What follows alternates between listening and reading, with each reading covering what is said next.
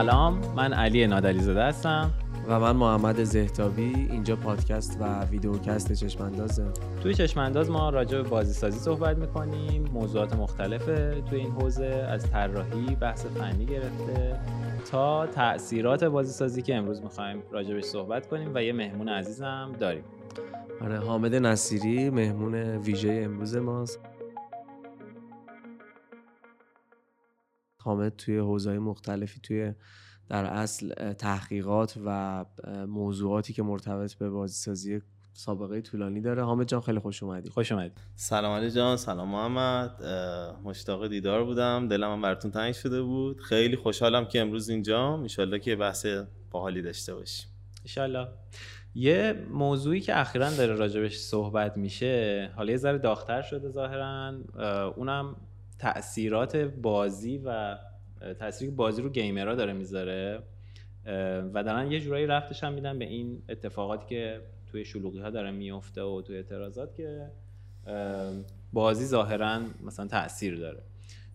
ما دیدیم یه همچین موضوعی داره مطرح میشه از سمت یه سری مسئولین و در واقع افرادی که رسانه دستشون هست. گفتیم که یه مقدار علمی تر بیایم رو بحث کنیم و چه کسی بهتر از حامد که اصلا توی حوزم تحقیق کرده. آره. حتی از قبل بود همونطور که گفتی همیشه یه نگاه منفی نسبت به بازی بوده از سمت حالا رسانه ها و این داستان ها الان یه مقداری بیشتر تشدید شده و من خودم برام جای سوال بود که اصلا کلا بیایم حالا جدا از این مسئله که روز کشور ماست. و اصلا چقدر این قضیه از نظر علمی جایی داره یا بیشتر حرف سیاسیه.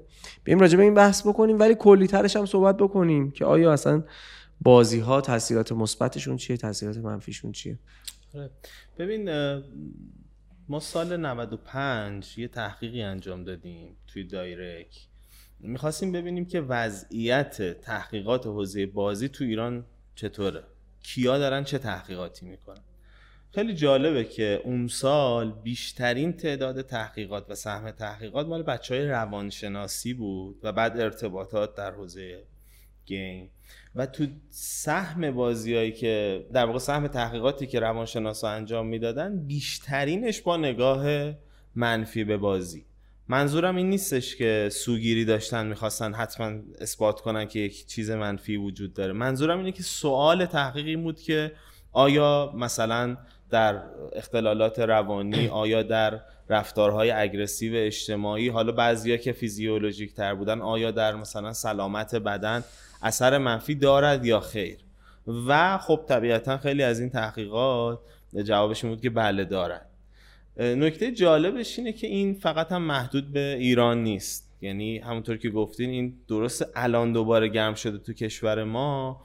ولی تقریبا هر جا که یه اتفاقی میفته یه حیات خلوتی به اسم گیم وجود داره که هم محققین این حوزه هم سیاستمدارا به دلایل دیگری دوست دارن که از این حیات خلوت برای حل مسئله استفاده کنن من یه ببخشید آره. که میگی سوگیری ندارن خب درسته سوگیری ندارن ولی وقتی من فرض صفرمو می‌ذارم اینکه یه گیمی برم ببینم که گیم تاثیر منفی داره خود این تاثیر نداره. من دنبال اینم که اثباتش کنم. بالاخره یه ادله پیدا می‌کنم دیگه. من اگه اثبات کنم که بیشتر ماشین ماشینا تو خیابون 206 ان خب از این به بعد چشمم 206 ها رو می‌بینه دیگه. مگه اینجوری نیست؟ آره ببین حالا من چون قرار شده که در واقع علمی تر صحبت کنیم ما یه قاعده توی روش تحقیق داریم به اسم قاعده تجاهل. تجاهل یعنی خودم رو به جهل بزنم. یعنی البته این هیچ وقت اتفاق نمیفته طبیعتا. یعنی همه آدم ها هر وقت یه تحقیقی رو شروع می‌کنن یه پیشفرضی دارن. و حتما اون در روش تحقیق اثر داره.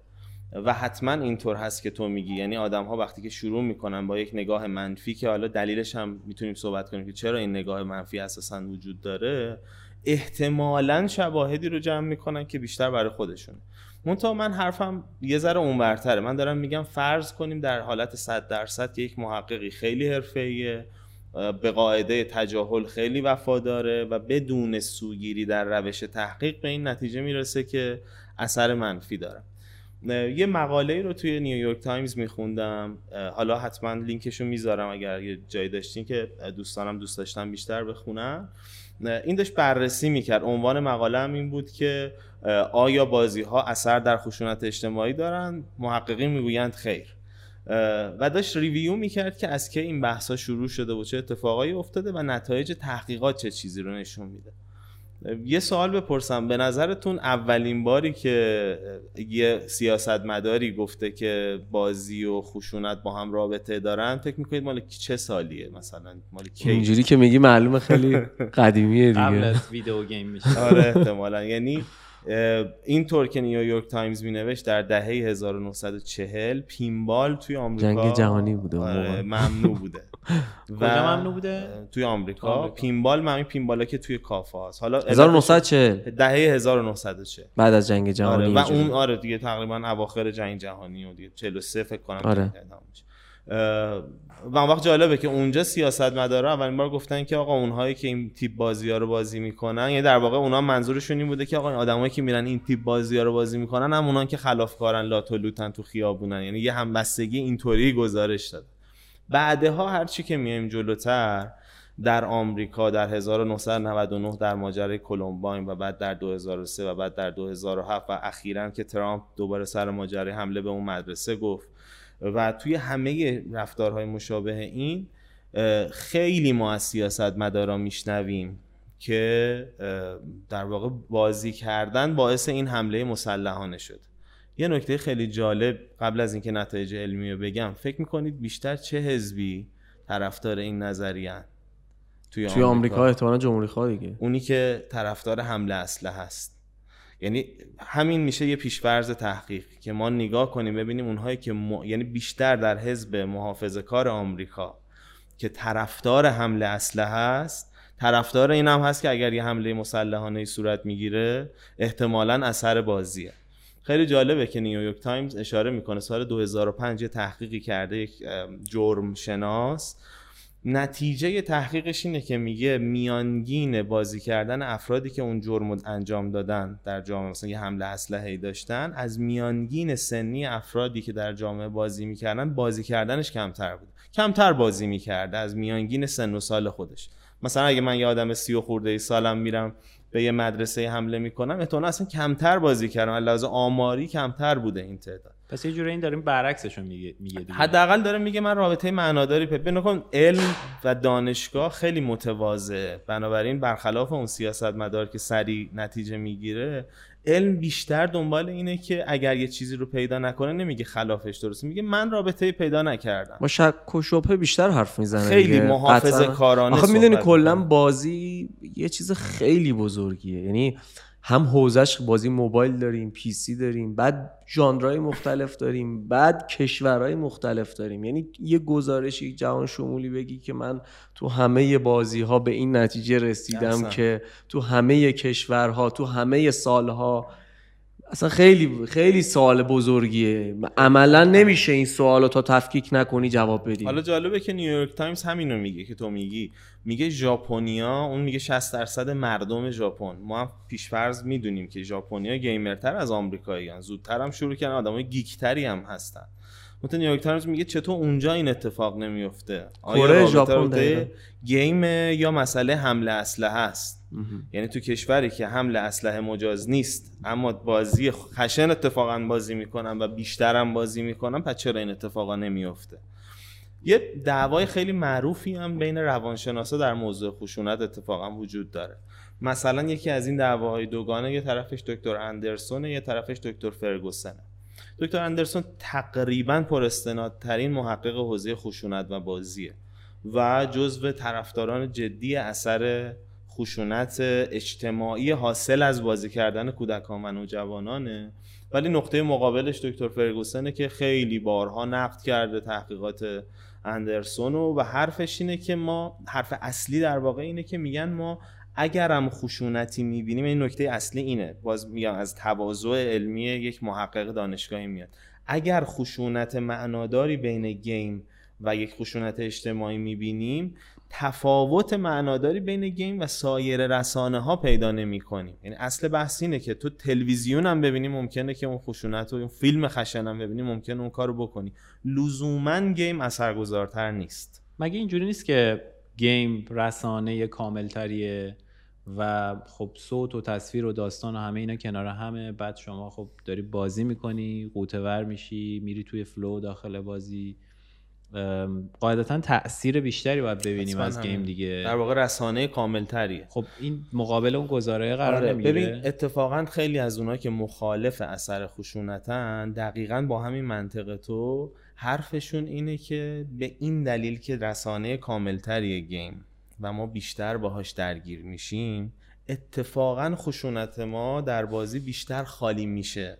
یعنی ما همونطور که وقتی که عصبانیم از یه نفر میریم به کیسه بوکس مشت می‌زنیم یه ذره خشممون فروکش می‌کنه. اثری که بازی کردن و مشت زدن به یه آدمی توی گیم برای ما می‌ذاره و عصبانیتمون رو خالی می‌کنه به مراتب بیشتر از فیلم هست.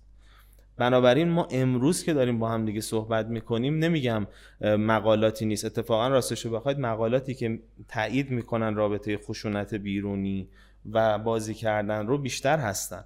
اما هیچ جنبندی قطعی امروز که داریم با هم صحبت می‌کنیم حالا تا اون موقع که منتشر بشه نمی‌تونم وجود نداره که بگه که حتما ما به این نتیجه رسیدیم. به قول محمد همه بازی ها یا همه تیپ ها همه آدم ها با بازی خشن اثر مثبت. حالا یه سوالی من دارم حامد. این در اصل گزارش ها یا مقالاتی که منتشر شده اومدن روی رابطه کار کردن یعنی رابطه به طور کلی به قول تو همبستگی یا اومدن روی رابطه کازیشن چون حالا حتما تو که قطعا می‌دونی و استاد مایی تو این زمینه ولی برای مخاطبین ما خب مطالعات آماری دو دستن یا از جنس ابزرویشن که تو میری مشاهده می‌کنی و به یه رابطه پی می‌بری. مثلا میگی که آقا من رفتم تو جامعه یه نمونه برداری کردم با اون شرایط نمونه برداری مثلا هزار نفر پیدا کردم ازشون پرسیدم باشگاه میرید یا نه؟ بعد اونایی که گفتن باشگاه نمیریم مثلا چاقتر بودن. ولی تو نمی‌تونی به این برسی که از این به این برسی که باشگاه نرفتن باعث میشه چاق میشه. می‌تونی بگی رابطه بین اینا هست. حالا شاید رابطه اینه که آدمایی که اصلا چاقن دوست ندارن برن باشگاه. یا یه عامل سومی هست مثلا قهوه که وقتی قهوه می‌خوری دوست داری جمع جوش کنی بری باشگاه. آدمایی که توی رفتارشون قهوه خوردن هست مثلا. یعنی یه رابطه این تو این گزارش ها می‌خوام از جنس ابزرویشن یا اونجوری یا مدل اگزامینیشن که در از آزمایش می‌کنن که یه گروه رو از قبل مشخص می‌کنن.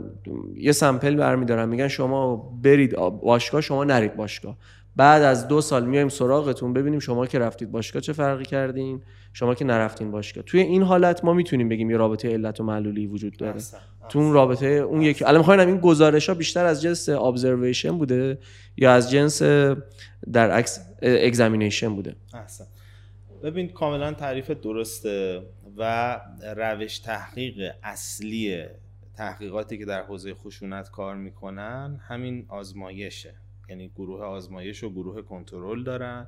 اونها رو مثلا بهشون میگن که بازی کنید اون گروه معمولا بازی نمی‌کنه حالا با تکنیک هایی که وجود داره. و بعد اثرش رو در رفتار بیرونی فرد مشاهده می‌کنن. منتها یه شقه سومی از انتقادات هم اینجا وارده. و اون اینه که شما حالا می‌دونید دیگه بحث رابطه های علی پیدا کردن یه بحثی خیلی پیچیده است در موضوعات اجتماعی. من پیشنهاد می‌کنم باز کسی اگه علاقه داره مثلا کتاب خواص علم الاجتماع فکر کنم دکتر سروش با این اسم ترجمه کتاب دلیتل است. بره بخونه خیلی بحث مفصله ولی فرض کنیم که روش فعلی و روش آزمایشگاهیه نهایتا می‌تونه این تحلیل رو بده که یک بازی کردنی در بعضی از افراد باعث یک رفتاری شده که میگم این قاطعانه نیست. یعنی خیلی این کارو کردن گفتن ما رابطه معنادار پیدا نکردیم. ولی اونهایی هم که این رابطه رو پیدا کردن یعنی یه سری تحقیقات که میگن بله ما آزمایش کردیم یه گروه کنترل و یه گروه آزمایش داشتیم یه عده واقعا بازی کردن و لیترالی رفتن یه کار معنادار یه رفتار خشنی انجام دادن. همین تیپ دکتر فرگوسن و اساتیدی مثل ایشون نقدشون اینه که شما باز شواهد علی برای اینکه این وسط چیزی وجود نداره پیدا نکردید ببین یه مثال معروفی هست. مثلا این کسی که جان لنون و خواننده اصلی بیتلز و ترور کرد بهش گفتن که چرا که توی اون اعترافاتش گفتش که من کتاب ناتور دشت رو خوندم و اثر گرفتم چه رفتم. داره؟ نکتهش همینه. یعنی توی ناتوردش هیچ حرفی از ترور آدما زده نمیشه. ببین خیلی وقتا رسانه های مثل گیم فیلم و چیزهایی مثل این و کتاب یک چیزی که در درون یه آدمی یک انحراف ذهنی که در درون یک آدمی وجود داره رو فعال می‌کنه. یعنی می‌خوام بهت بگم که درسته که بازی کرد و باعث شد که یک جرم اجتماعی انجام بده ولی این عاملش بازی نیست اکتیویتورش بازیه. تو ذهن اون آدم است حاصل ضربات اجتماعی که خورده حاصل کودکی که داشته حاصل مشکلات روانی که فضای داشته. امنی براش گیم داره فراهم می‌کنه که اینو بروز بده و احسن. ابراز بکنه. و اون وقت اون آدمه اگر یه آدم سالمی باشه ممکنه که اتفاقا با بازی کردن اون خشمه و انحرافات توی بازی خورده بشه براش یعنی راحت بشه.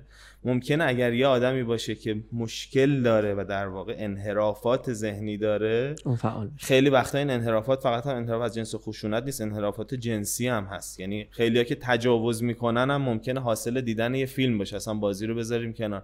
ولی فیلم باعث نشده این آدم بره لزوما اون اکت تجاوز رو انجام بده. بلکه این آدم با یه انحراف ذهنی با دیدن فیلم اکتیو شده تو ذهنش. اون function شناختی و خیلی از تحقیقاتی که از لحاظ آزمایشگاهی اتفاقا ثابت کردن رابطه علی وجود داره اینو نمی‌تونن ثابت کنن که آیا game باعث active شدن اون رابطه شده یا game باعث به وجود اومدن اون مسئله شده. مسئله ما اینجاست. دقیقا یه اه، تحقیقی هم شده بود خیلی وقت پیش توی آمریکا. اون موقع که خیلی جنگ بود سر نژاد پرستی و اینکه مثلا سیاه پوستا چقدر واقعا ژنشون ژن خلافکاریه مثلا. یعنی یه همچین اونایی که مخالفه در اصل برابری ریس های مختلف بودن گفتن که آقا آمار بازداشتی های ما نشون میده که مثلا اون کسایی که ما بازداشت می‌کنیم دزدا 70 درصدشون سیاه پوستن یا مثلا 80 درصدشون سیاه پوستن. حالا عدد دقیق شدم.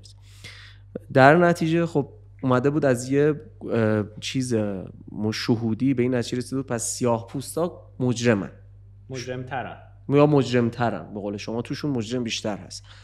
ولی نکتهش اینجا اینه که اصلا شاید این معنیش اینه که شما سیاه‌پوستا رو بیشتر دستگیر می‌کنی. یا اصلا شاید معنیش اینه که یه عامل سومی باعث شده سیاه پوستا مجرم بشن که فقرشونه یا فقرشونه. اختلاف طبقاتیشونه یا نگاه اه، حکومت به سیاه پوستاست. نه اینکه سیاه پوستا به صورت ژنتیکی مجرمن دقیقا. ببین نکن یه چیز خیلی جالب اینو یه بار دیگه هم یه جا گفته بودم. دیگه سلب ترین چیز چیه؟ ساخت پل معماری. خب ما چون توی رشته مدیریت فناوری خیلی راجع به این حرف می‌زنیم که آیا تکنولوژی ها بر جامعه اثر می‌ذارن یا از جامعه اثر می‌گیرن؟ و معمولا طرفدار اینیم که تکنولوژی در جوامع مختلف معنی مختلفی پیدا می‌کنه. یعنی این لپتاپ الان توی ایران یه معنی پیدا می‌کنه گیم توی ایران یه معنی پیدا می‌کنه تو آمریکا یه معنی تو ژاپن یه معنی. و فکر می‌کنم قبول داریم که واقعا این یعنی انقدر دیگه فناوری چیز سختی نیست. ولی پل ساختن توی نیویورک یکی از معروفترین مثالهای ماست که نشون میده حتی چیزایی به اون سطح از خشک بودن و غیر انسانی بودن چطوری می‌تونه سیاسی بشه. خیلی جالبه که در دهه 60 و 70 که معماری نیویورک با این شهرتی که امروز داره داره شکل می‌گیره توی شهر پل هایی که به سمت ساحلای نیویورک هست رو با سقف کوتاه با ارتفاع پایین می‌سازن. چرا؟ چون اوج دوره نجات پرستی توی آمریکاست و معمارها با اینکه معمار بزرگی ها داره شهر نیویورک رو می‌سازه محبوب ترین شهر دنیاست. تقریبا میشه گفت محبوب ترین شهر دنیاست. ولی آدم نجات پرستیه ذاتا. و پل کوتاه می‌سازه. چرا؟ چون سیاپوستا بیشتر با اتوبوس حرکت می‌کنن تو شهر. و کوتاه ساختن پل معنیش اینه که اتوبوس نمی‌تونه رد شه و نمی‌تونه به ساحلی که سفید پوستا هستن برسه. این یه چیزها یه تحقیقیه که توی این موضوع انجام شد. بنابراین این نکته نکته مهمیه که باید بهش فکر کنیم. خیلی عالی.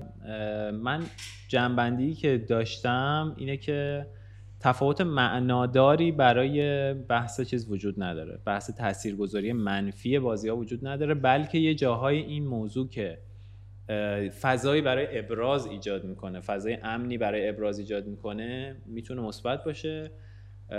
ولی یه جاهایی هم گفتی خب یه در واقع پیشینه ای ممکنه وجود داشته باشه بابت شرایط اجتماعی مثل همون مثال هایی که اه، راجع به ام، حالا مثلا سیاه در آمریکا زدیم یا یه قشر خاصی در یه جایی که یه چیزی بابت پیشینه تربیتی ممکنه وجود داشته باشه و یه رسانه یه کتاب یا یه فیلم یا یه بازی اون رو. آره اونو بازش کنه قفلش و حالا نمی‌دونم این الزاما چیز خوبیه یا بدیه. مجموعا فکر می‌کنم باید ببینیم که تاثیر بازی که خب میشه گفت که تاثیر داره قطعا تاثیر مختلفی هم داره. به عنوان یک حالا سرگرمی که تاثیرگذار هم هست که خود اینم فکر کنم محمد بعدا روش یه بحثایی داره که سرگرمی الزاما تاثیرگذاریش مهمه یا نه.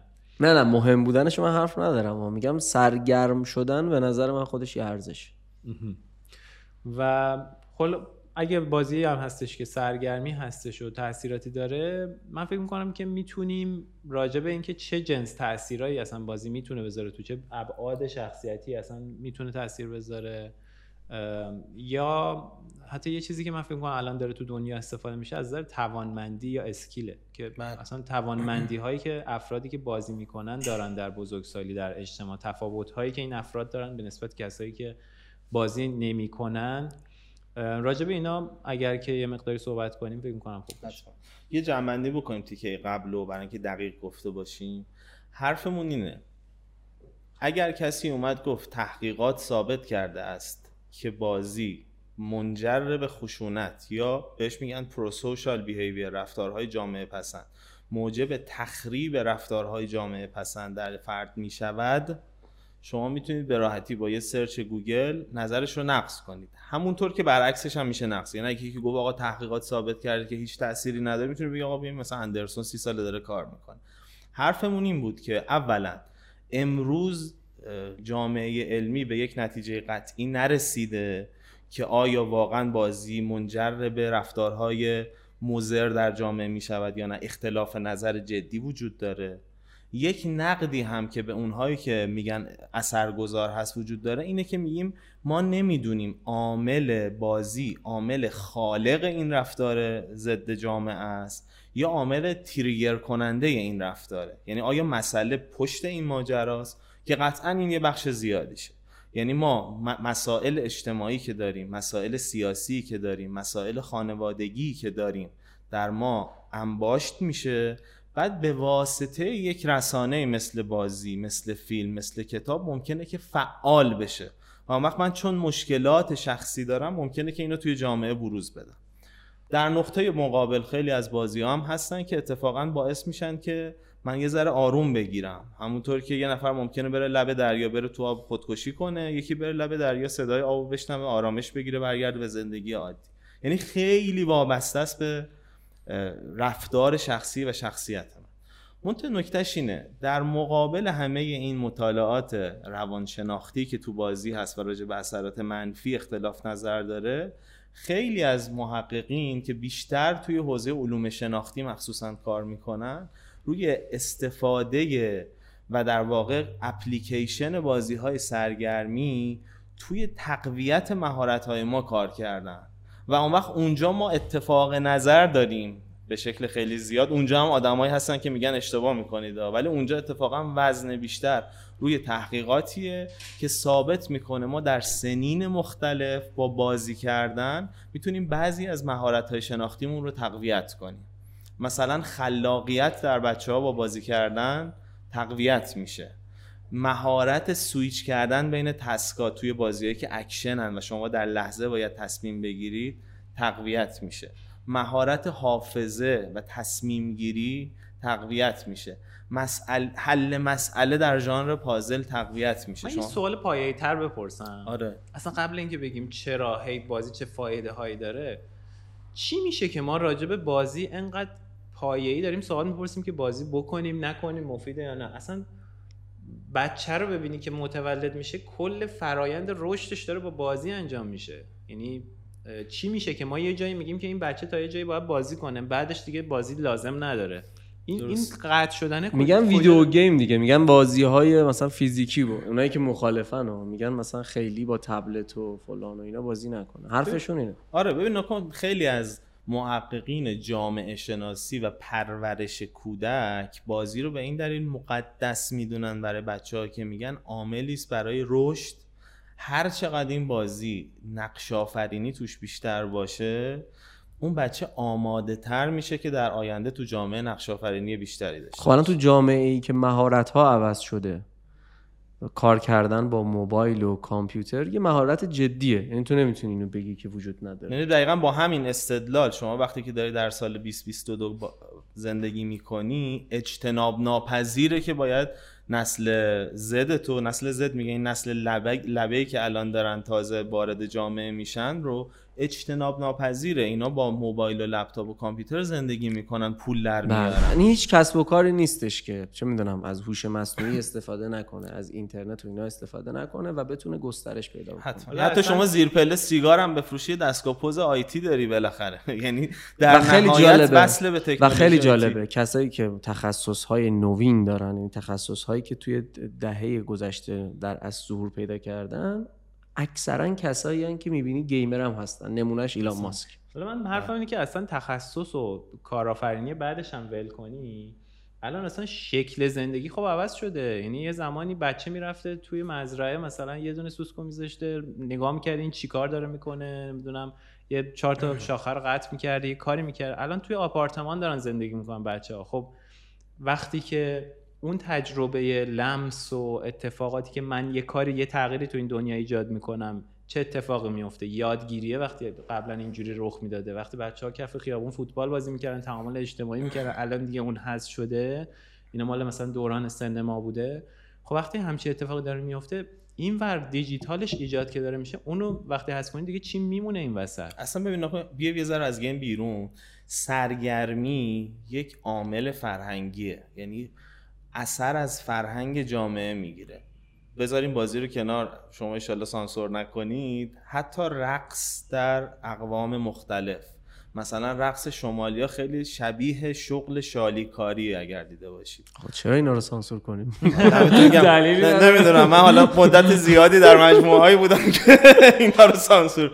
یعنی شما وقتی که میرقصی در اقوام مختلف تحت تاثیر نیازی که اون قوم داشته. به جنگیدن به مثلا کاشت به رفتار اجتماعی رقصش از اون تاثیر گرفته.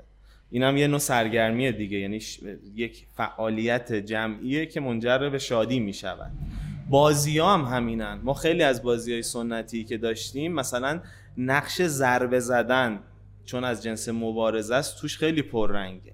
به همین دلیل وقتی که شما مثلا 300 سال پیش جنگیدن و بخواستی بچه رو آماده کنی برای جنگیدن بعد بازی هایی رو باش می‌کردی که آماده رزم بشه. حالا بچه‌ای که داره در سال 14 صفر یک پرورش پیدا می‌کنه باید آماده استفاده از ابزار دیجیتال بشه. بنابراین video game جایگزین اونه. و یه سرگرمی که داره آمادهش می‌کنه برای این زندگی دیجیتال. دقیقا. بعدم می‌خواد بره تو social media یه کاری بکنه. قبلش باید یه چیزی شبیه اون social media رو تمرین کرده باشه دیگه. وگرنه میاد یه کسی میشه تو social media که دیدین دیگه. اتفاقا تو social media اون کسایی که خیلی کارهای فالش و اشتباهی می‌کنن نسل قبل از ما. دیدی دیگه مثلا پدر مادرای ما وقتی میان مثلا تو- نمی‌دونن چی رو باید منتشر کنن چی رو نباید منتشر کنن. مثلا راجع به این هویت دیجیتالی که ازشون ساخته میشه خیلی اطلاع ندارن. آره. اینو اینو نمی‌فهمن. ولی می‌بینی یه بچه 6 7 ساله دقیقا می‌دونه که مثلا یک این کامنته یا این خبر فیکه یا راسته. چون خیلی با این انگار از بچگی ذهنش شک گرفته. ولی خب اونایی که سنشون بیشتره معمولا نمی‌تونن این قدرت تفکیک بین چیزای خوب و بد و ارزش های دیجیتال رو ندارن. ببین. دقیقا نکتهش همینه که ما اگر بخوایم یه پیامی به دوستانمون در مجموعه های سیاست گذار بدیم اینه که آقا بپذیرید. اولا که این محصولات چون این فقط راجع به game نیست مثلا ما راجع به سینما هم داریم که آقا این یک ابزار غربیه مثلا تئاتر رو یه زمانی مشکل داشتن. OK تو همش یه در واقع تضاد منافعی بین اون trend جدیدی که از دنیا میاد داری با اون چی که به اسم سنت وجود داشته. حالا سینما در سنت ماست game ه که این پدیده رو داره. نمی‌دونیم شاید 20 سال دیگه این متاورس واقعا اتفاق بیفته اون بشه در مقابل game game بیاد تو سنت رسوب کنه و بعد متاورس بشه دشمن ما. اجتناب ناپذیره که این اتفاق میفته. حالا که اجتناب ناپذیره با بستنش تهدید کردنش هم با هی جیمی هم با هی دو چشم. اتفاقی که میفته اینه که تو آدم های بی سوادی رو یعنی سواد دیجیتال و سواد رسانه رو ازشون گرفتی چون به رسمیت نشناختیش. و بعد این آدم میره توی جامعه رفتار اشتباه می‌کنه. مثال خیلی معروفش تو ذهن من همیشه س- کسایی که پت دارن و میان توی پارک. تا جایی که من می‌دونم حالا من خودم ندارم ولی تا جایی که می‌دونم یک فرهنگ مهم در مورد نگهداری مثلا حیوانات خانگی اینه که تو توی محیط های عمومی رو نباید به هیچ عنوان ول کنی. یعنی حتما باید کنترلش دست تو باشه. همین که ممکنه به هر دلیل اون یه واکنشی به مردم نشون بده و همین که ممکنه یه لحظه حواسش پرچه گم شه گناه داره اون حیوان.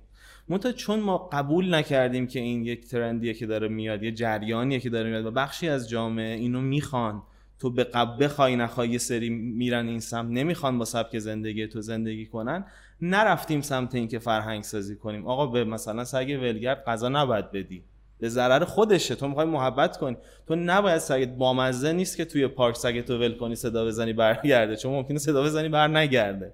یعنی ما چون فرهنگ سازی نکردیم این اتفاق میفته عین این تو ماجرای گیم هم هست. یعنی ما به جای اینکه بریم من فکر کنم یه دلیلش هم اینه که ما پارکایی برای حیوانات نداریم. الان تمام حالا تمام نه خیلی از کشورها پارک دارن برای حیوانات فکر کنم حرف حامد همینه. میگه این پذیرفته نمیشه که حالا یه پارکی هم برای من الان دیدم تو حاشیه اتوبانا می‌برن. یعنی انقدر جا نیست برای این قضیه. بالاخره یه نیازیه. تو نمی‌تونی همیشه ایگنورش بکنی. همین دیگه جلوشو می‌گیرن. یعنی مثلا میگه این داره میاد مثل یه قطاری که داره حرکت می‌کنه.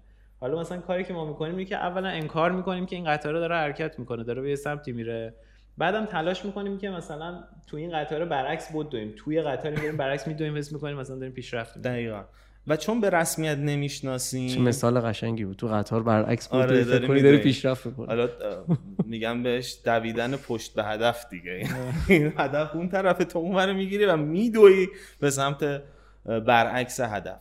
توی گیم هم همین اتفاق افتاده واقعا. یعنی ما باید بپذیریم. حالا تازه الان می‌خوایم این همه این ما که نمی‌تونیم تغییر بدیم. یعنی من فکر نمی کنم ما بتونیم اون تفکری که غالبه توی یه سری از افراد خیلی نمی‌تونیم تغییر بدیم. اون کاری که یعنی اون به نظرم اون جایی که ما می‌تونیم حرف بزنیم و شاید شنیده بشه اینه که بگیم آقا این ادعاهایی که داره میشه مستنداتش کو.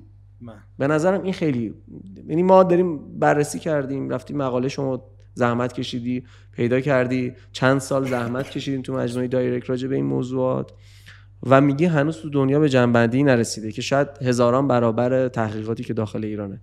چرا ما میاییم یه حرفی رو غیر مستند می‌زنیم و بعد بر اساس اون می‌خوایم بیایم یه تصمیم سازی بکنیم؟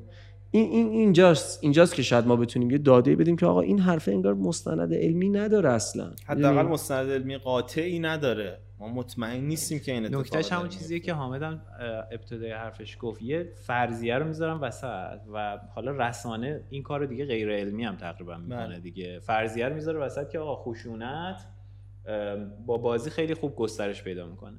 یادم که صدا و سیما این کارو کرد با من و فکر کنم تو هم بودی توی مصاحبهش که اومد مصاحبه گرفت مثلا 20 دقیقه من حرف زدم. یه جمله یه جایش گفتم که آره بعضی کاراکترها مثلا خشنن و بعضی بازی ها هم خشن. همون یه جمله فقط. همون یه جمله رو کات کرد و یه پرونده عجیبی در مثلا یه نوبت خبری ساخت. و بله. من بهش گفتم که خب اصلا من قصدم این نبود که یه همچین چیزی تو جدا بکنی. من 20 دقیقه حرف زدم و اون یه جمله منو جدا کردی برداشته به مطلوب میگن. چی میگن؟ یه همچین کاری کردی. مصادره به مطلوب. آره. حالا یه نکته خیلی جالبه. ما حالا اینجا چی میگن shout out کنیم با ریحانه رفیع زاده که اونم یکی از محققین خوب کشورمون تو این حوزه است. داریم روی مقاله کار می‌کنیم. استارتش کی خورد اون بنده خدا پسره که رفته بود برای streaming donate کرده بود آورده بودنش تلویزیون. بعد می‌گفت اینا کلاهبردارن این streamer ها برای چی رفتی بهش پول دادی؟ donate کردی. ما تحقیقی که داریم می‌کنیم الان داریم حالا مینویسیمش ان منتشرش کنیم اینه. آیا تفاوت فلسفی بین استریمینگ تماشا کردن و بابتش پول پرداخت کردن با استادیوم رفتن یا نمایش خیابانی دیدن و پول دادن هست؟ تفاوت چی؟ معنادار فلسفی وجود داره. جواب اینه که نه. یعنی به همون دلیل یعنی یکی دو بارم امتحان کردم می‌گفتم این چیه مثلا اینا که به قول تو نسل قبلی؟ بود یعنی چی؟ مثلا یکی دیگه بازی می‌کنه تو پولشو میدی. گفتم آقا تو میری استادیوم پول ساندویچ پرچمی و بلیط و اینا میدی. یکی دیگه داره بازی می‌کنه تو داری می‌بینی بازی رو. چه فایده ای داره؟ سرگرمی سرگرمی دیگه. بنابراین ما مسئلهمون اینه که رسانه های جدید رو نمی‌خوایم اصلا بپذیریم سرگرمی نیاز باید پذیرفته بشه. شما وقتی می‌تونی بهتر زندگی کنی وقتی آدم خوشروتری خوش اخلاقتری بهتر کار می‌کنی که پنجشنبه جمعه استراحت کرده باشی سرگرم شده باشی با خانوادت وقت گذرونده باشی با همدیگه دور هم بازی کرده باشی. بله. میشه مگه مثلا تو فقط مثل یه ماشین یاد بگیری کار کنی. یاد بگیری کار کنی. بخوابی. خیلی حرف مهمی ها. اینو خب بعضی کشور اروپایی تعداد روزهای تعطیلشون رو بیشتر هم کردن دیگه. مثلا بعضا از دو روز سه روز هم وجود داره. یا وسط روز مثلا اجازه میدن که برن با خانوادهشون برگردن افراد. مثلا غذاشون رو میان وعدهشون مثلا با خانوادهشون بخورن. خب علتش اینه که اون بازدهیه در نهایت بیشتر میشه وقتی که تو این نیاز رو به رسمیت بشناسی. می‌دونی که اینجا که این اتفاق میفته وقتی که تو انسان رو فراتر از یک موجودی که داره یک کار رپتیتیو تکراری آچار به دست یک چرخ دنده ببینی. وقتی انسان شد یک موجود یک موجود بسیار فراتر که خلاقیت به خرج میده که کارش ارزشمنده و اون کارهای سطح پایینتر رو تونستی بسپاری به ماشین. و در اصل یک انق- بعد از انقلاب صنعتی اومد یک انقلاب در اصل هوش مصنوعی رو تو کشورت بر- برقرار کردی اون وقت می‌تونه اون انسان یه کار خلاقانه بکنه. انسان خلاق نیاز داره با خانوادهش وقت بگذرونه. ولی آدمی که فقط داره پیچ صفر می‌کنه برای پیچ صفر کردن شاید خیلی معنی نده که تو حالا خانوادت رو ببینی بهتر پیچ صفر کنی. می‌دونی؟ یعنی می‌خوام بگم که انگار اینا یه مرغ و تخم مرغی هم بینشون هست. این حرف محمد یه حرف خیلی جالبی. ما یه پنلی دو سه هفته پیش داشتیم با اساتید دانشگاهمون بحثمون سر این بود که آیا این ایده که قدرت اقتصادی داره از غرب به شرق منتقل میشه واقعا اتفاق خواهد افتاد یا نه؟ جواب علمی اون اساتید این بود که خیر. چرا؟ نکته جالبش اینه. آیا این نکته که تو میگی آیا انسان نیروی کاریه که پیچ صفر می‌کنه یا با تولید صرفا اندازه اقتصاد رو بزرگ کردن مسئله حل میشه یا نه؟ نکتهش اینه که آدم به اون خلاقیته و حل مسئله است که پیشرفت. یعنی انسان فرقش با سایر موجودات دنیا تو توانش در حل مسئله است. یعنی اگه یه روزی مثلا سوختش سوخت و انرژیش کم شد و تهدید سرما رو حس کرد ممکنه یه موجود دیگه از سرما بمیره یخ بزنه. انسان دنبال راه حل جایگزین میگرده. و نکتهش اینه که اتفاقا الان بخش زیادی از تلنت های شرق به دلیل موضوع سرگرمی حالا اگه بگیم به دلیل موضوع لیژر اینکه من بتونم بخشی از زندگیم احساس راحتی و خوشی بکنم از بلوک شرق دارن میرن بلوک غرب. یعنی مهاجرت این طرفی به شدت زیادتره. شما چقدر میشنوید که یه نفری از آمریکا مهاجرت بکنه بره چین به خاطر مهاجرت رفاه اجتماعی. رفاه اجتماعی. چین ممکنه اقتصاد بزرگی پیدا کنه. ممکنه که در دوره ای آمریکا رو هم رد کنه. اما چینیا هندیا روسا در ایران و در خاور میانه در آسیا به شدت دارن به سمت غرب حرکت می‌کنن. به خاطر همین حس که بخشی از زندگی من باید توش لیژر وجود داشته باشه. و بنابراین این تلنته که میره اونجا مسئله رو حل می‌کنه. اگه روزی هم توان اقتصادی من کاهش پیدا کنه این تلنته که اصلا آمریکایی هم نیست. ولی توی کشور من داره با اعصاب راحت تری زندگی می‌کنه با حس مثبت تری زندگی می‌کنه. مسئله منو حل خواهد. بله. و واقعا باعث میشه که زندگی معنادارتری هم داشته باشی. وقتی که تو از توانایی های انسانیت استفاده بکنی مسئله حل بکنی. خیلی ممنون. بریم یه بخش ببینیم و برگردیم. برگردیم. مرسی.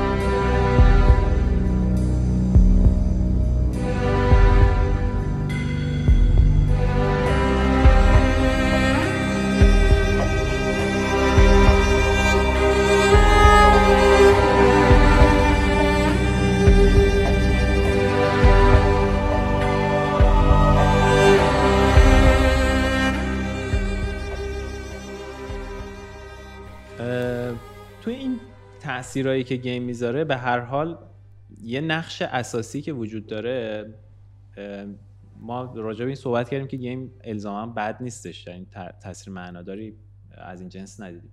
ولی میزان بازی کردن من فکر می‌کنم که مهمه دیگه. به هر حال ما مثلا تو بازی خودمون زمانی که فروت کرافت رو داده بودیم یه چیزی که دیدیم این وسط این بود که این میزان اعتیادی که مکانیک های بازی داره و ایجاد می‌کنه بازیکن رو تشنه می‌کنه و می‌کشه هی داخل بازی. و یه جایی ما گفتیم که به نفع مخاطب ماست و به تب به نفع خود ماست که یه رژیمی وجود داشته باشه این وسط. هی مثلا پرخوری این وسط نباشه. پر استفاده بودن بازی الزاما چیز خوبی هم نیست. من فکر می‌کنم یه جاهایی که مثلا می‌بینیم که یه بازی تاثیر منفی داره مثلا یه نفری رفته یه بازی رو 24 ساعت 48 ساعت بازی کرده رفته بیمارستان بعدش خب؟ وقتی یه همچین چیزی رو داریم می‌بینیم احتمالا حجم مصرف هم مهمه دیگه نه؟ بله. آره دقیقا. و تو بازی multiplayer و اینا هم این اتفاق معمولا بیشتر میفته شبیه بازی مثل Dota و League of Legends و اینا. اصلا تو ماکارونی تو ماکارونی که مثلا فرض کنید که ماکارونی خیلی دوست داره. اگه تو هر روز ماکارونی بخورید بعد از این مدتی حالت به هم می‌خوره از ماکارونی خوردن دیگه. یعنی این که آره. طبیعیه. و واقعا هم همین شکلی هست که هر کسی خودش باید حواسش باشه که آقا ما میگیم سرگرمی. خب ولی مثلا یه ساعتی یه ساعت دو ساعت نه یا سه ساعت بازی کنه در روز و یه جایی که سن پایین تره نقش والدین خیلی پررنگ تر میشه. مثلا نمیشه ما یه تبلتی بگیریم برای یه بچه‌ای که مثلا 7 8 سالشه بعد دیگه مسئولیت خودمون رو فراموش بکنیم که قراره که مثلا یه وقتی هم ما با بچه‌مون بگذرونیم. بگیم که آقا با این تبلت حالا که دیگه ساکته و صداش در نمیاد من برم به کارهای شخصی خودم برسم انگار نه انگار بچه‌ای دارم. اینجا اگه این اتفاق بیفته که بعضی وقتا این اتفاق زیاد میفته بله اون تبلت چه توش بازی باشه چه توش کارتون باشه چه توش فیلم باشه هر چی باشه مضر میشه دیگه. من یه چیزی که اینجا دیدم اینه که بچه کوچیک هم خودم دارم هم تو فامیل زیاد داریم می‌بینم.